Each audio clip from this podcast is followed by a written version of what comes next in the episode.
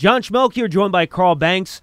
A little rapid reaction on the Monday after the Giants fall to the Minnesota Vikings at home. They lose that game 28 to 10. Carl, this was a very good team the Giants were playing this week in the Vikings.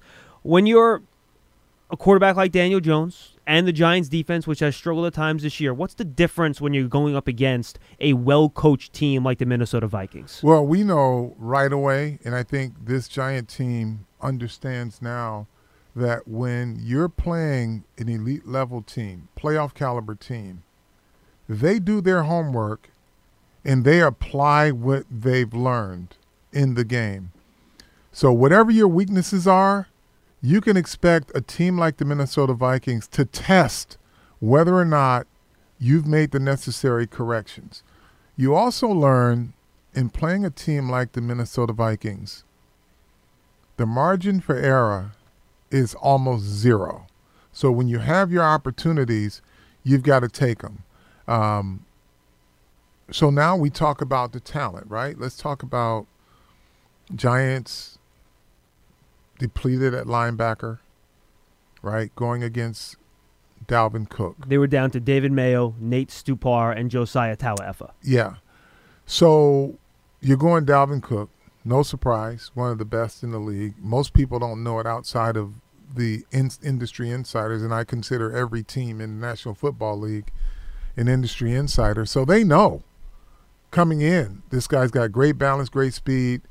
You got to gang tackle him. You got to get him on the ground. Game starts out early.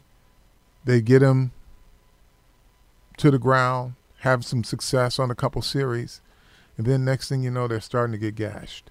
Um, the reason they get gashed is because little play action pass, bootlegs, which we can talk about the lack of adjustment there, but also one on one tackling. You had guys that couldn't tackle. You had two guys that couldn't tackle him. You had three guys that couldn't tackle him or the receivers to get off the field.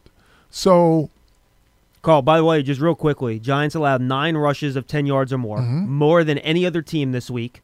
Stat number two, these are both from Pro Football Focus 16 missed tackles by the Giants this week, also most among NFL teams in week five. So you got 16 missed tackles, uh, runs of nine yards or more, and I would love to know where the first hit came. the first hit probably came within three yards of the line of scrimmage, and then it was run after contact. So these are things when you're playing elite teams, you've got to be able to get guys on the ground, and it's hard, you know.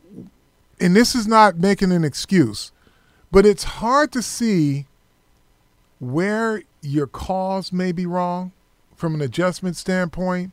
When you know people's first thing is, "Oh, get rid of the defensive coordinator, get rid of the offensive coordinator." Well, look, they call a play, and if you got a guy caught before the sticks on third down, that means he put you in the right defense, and you did not execute it because you missed tackles.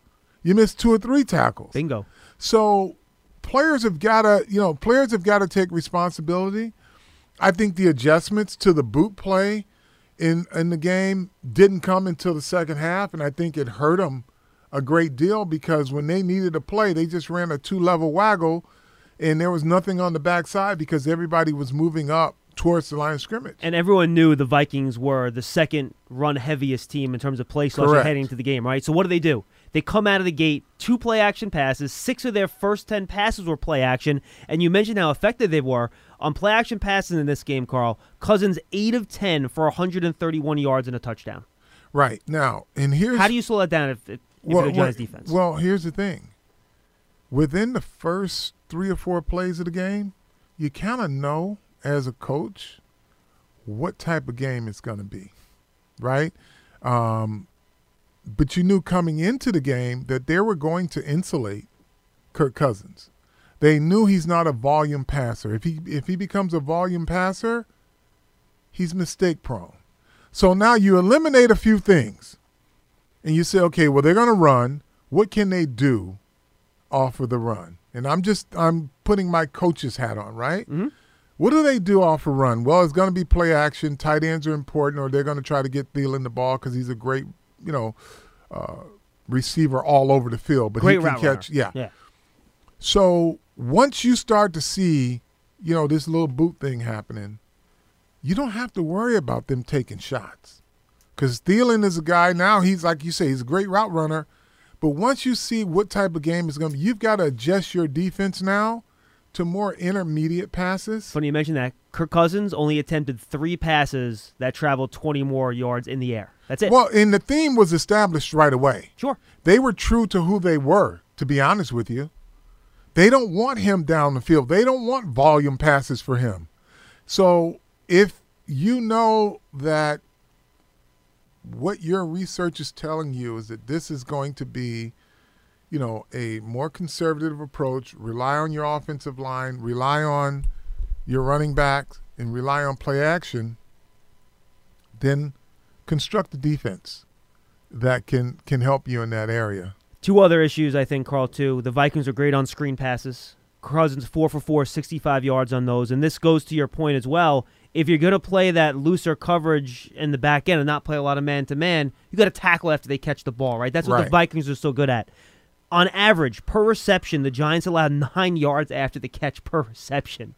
If Yeah. you're going to play that type of defense, which, by the way, has been effective for the Giants in their last couple of games, hmm? not playing a lot of cover one and playing more? Sure. zone, you Or have to be mixing able- it up. Right, you have to be able to tackle, and they just Well, didn't that's do the that the bottom back line. end. So that's that's not inherently a bad call. right, That's bad execution of a good call because it had been good been good for the last couple of weeks, right? Two and a half games. So what do you do? Like if you're the if you're the defensive coach, you have some reason to defend what you put them in and to really hold your players accountable for missed tackles because you cannot it, it doesn't matter what the defense call is if you're getting your tail whooped it's just that simple um, and they didn't do enough now there were some adjustments that needed to be made in the game that i think coaching wise they've got to be aware of because such as we started this this podcast by saying the one thing you learn about great teams is they do their homework. They attack your weaknesses to see if you've made any adjustments. The Grant Haley situation is one that they saw on film against Washington, and didn't turn into big plays because they missed the receiver, but still they were big plays that were missed. correct. so Minnesota sees him and they put their best receiver on him. Now that's a mismatch. And either during the week or during the game, if you're a coach and you see their number one receiver on not your number one cover guy or number two cover guy or number three cover guy, then you've got to make an adjustment on the fly and say, okay, safety. If you see their top guy on our guy, you're going to lean that way and tell him to play outside technique and push everything to you. Even in the red zone where it's a more constricted Even area. easier. It's easier Yeah. because you can play a hard outside technique on something like that. Sure. And everybody else knows that they've got to do inside technique. It's funny. I was talking to Howard during the game, and he actually pointed out there were some plays where they traveled Janoris Jenkins with him into the slot, Sure. but there were others that they didn't, like right. that play in the end so zone when where you get beat him on caught, the fade. when you get caught on your slot guy, your slot cover guy, you've got to make adjustments to that because teams saw it a week before and they were going to exploit that. So, in order to be a better football team, you've got to do self evaluations and you've got to be willing to make adjustments. Last thing on the defense before we jump to the offensive side of the ball, Carl. Pass rush. Giants had three sacks. One sack got taken off the board because of that Janoris Jenkins illegal hands to the face. Yeah. Which was actually the most impressive one. Dexter Lawrence just basically carried the guard Yeah. back into the lap of the quarterback. Uh, Markus Golden got a sack beating Kyle Rudolph on an, on an edge rush off, off right end. What did you think about the pass rush? They're getting sacks, but is there enough consistent pressure on the quarterback play to play? The the thing is, John, you get three sacks in a game. That's pretty good. And ter- it speaks to where your pass rush is. Yeah, but over the course of the season, much- that's 48 sacks. That's pretty good, right? Correct. Yeah. But it also tells you that if things come together on the back end consistently, you probably see more because you've seen, like you see a guy like Dexter Lawrence that can actually dominate a player on a given play. Uh, Markus Golden will outwork a player on any given on every play. Actually, you he's going to just keep coming. He's a grinder. So it just tells you that it's a young team. Youth is an excuse, and I'm going to give you an example. Uh, it's a young team that has to learn how to deal with success, um, how to learn to be consistent in excellence. You know, because consistency, doing it one in a row is not good enough. You've got to continue to do it right the whole game because, again, championship caliber teams, they don't lay down when you stop them once. They just keep coming, and you've got to have the mental stamina to keep battling and to keep executing because they know they count on you making the first mistake. And when I talk about the youth of this team, when you think about the Giants had a crucial three and out, and DeAndre Baker gets a taunting call, keeps the drive alive. It was a second and eleven. Second and eleven. It would have right. been a third and ten or whatever it would have Right. been, which is which is a good way to get a team off the field. Um, he taunts, unsportsmanlike conduct. They move the ball. Eventually, they score on that drive. The rookie made a great play. Go back to your huddle. Now, listen, I know trash talk happens, and it's debatable whether or not a flag should be thrown, but we weren't there. We don't know what was said. But whenever- whatever it was. And whenever you're standing over a guy Right. like that, that's when that flag's going to come. and because you're a rookie, yes. they're, they're not cutting you any slack. And there might have been Right. some magic words too. Yeah. Yeah. Yeah, I mean, we just saw in in the Dallas game, you had uh, Dak Prescott talking trash to a defensive lineman. No flags were thrown. They sent them back their respective ways, right? Um, but you don't have that benefit as a rookie. But what does it also tell you? You made a great play and got penalized for it, and you penalized your team by eventually giving up a touchdown that you were covering. Yeah, and I think Baker is- kind of a microcosm of that because you're right. He had the good tackle, but then the unsportsmanlike. He gives Yeah. up the touchdown on the slant in the end zone. On the It same drive. It was a really nice play throw by Sure. by Cousins to Thielen. He got his feet in, and then you had a couple other plays. He played a slant really well in the second half, Sure. knocked it away. He stayed with I forget who the receiver was down the left sideline on that deep route where they tried Diggs. to make a big tried to make a big Diggs, play yep. on Diggs, incomplete. So he flashed some really good coverage skills, but then you have those little mistakes that come But, back to haunt you. You know, you have to be consistent in your performance. And you can't, especially at his position, and I think he knows that. He's played at a high level in college. You can't get too high, can't get too low. You get excited, but you stay locked in. And mistakes, when your team is battling with no linebackers to speak of, right? Uh, your offense does not have a running game to speak of your contributions are so crucial to the outcome of the game that you don't want to be the guy that costs your team three points or costs your team seven points. Let's go to the offensive side of the ball. Let's with Daniel Jones, Carl.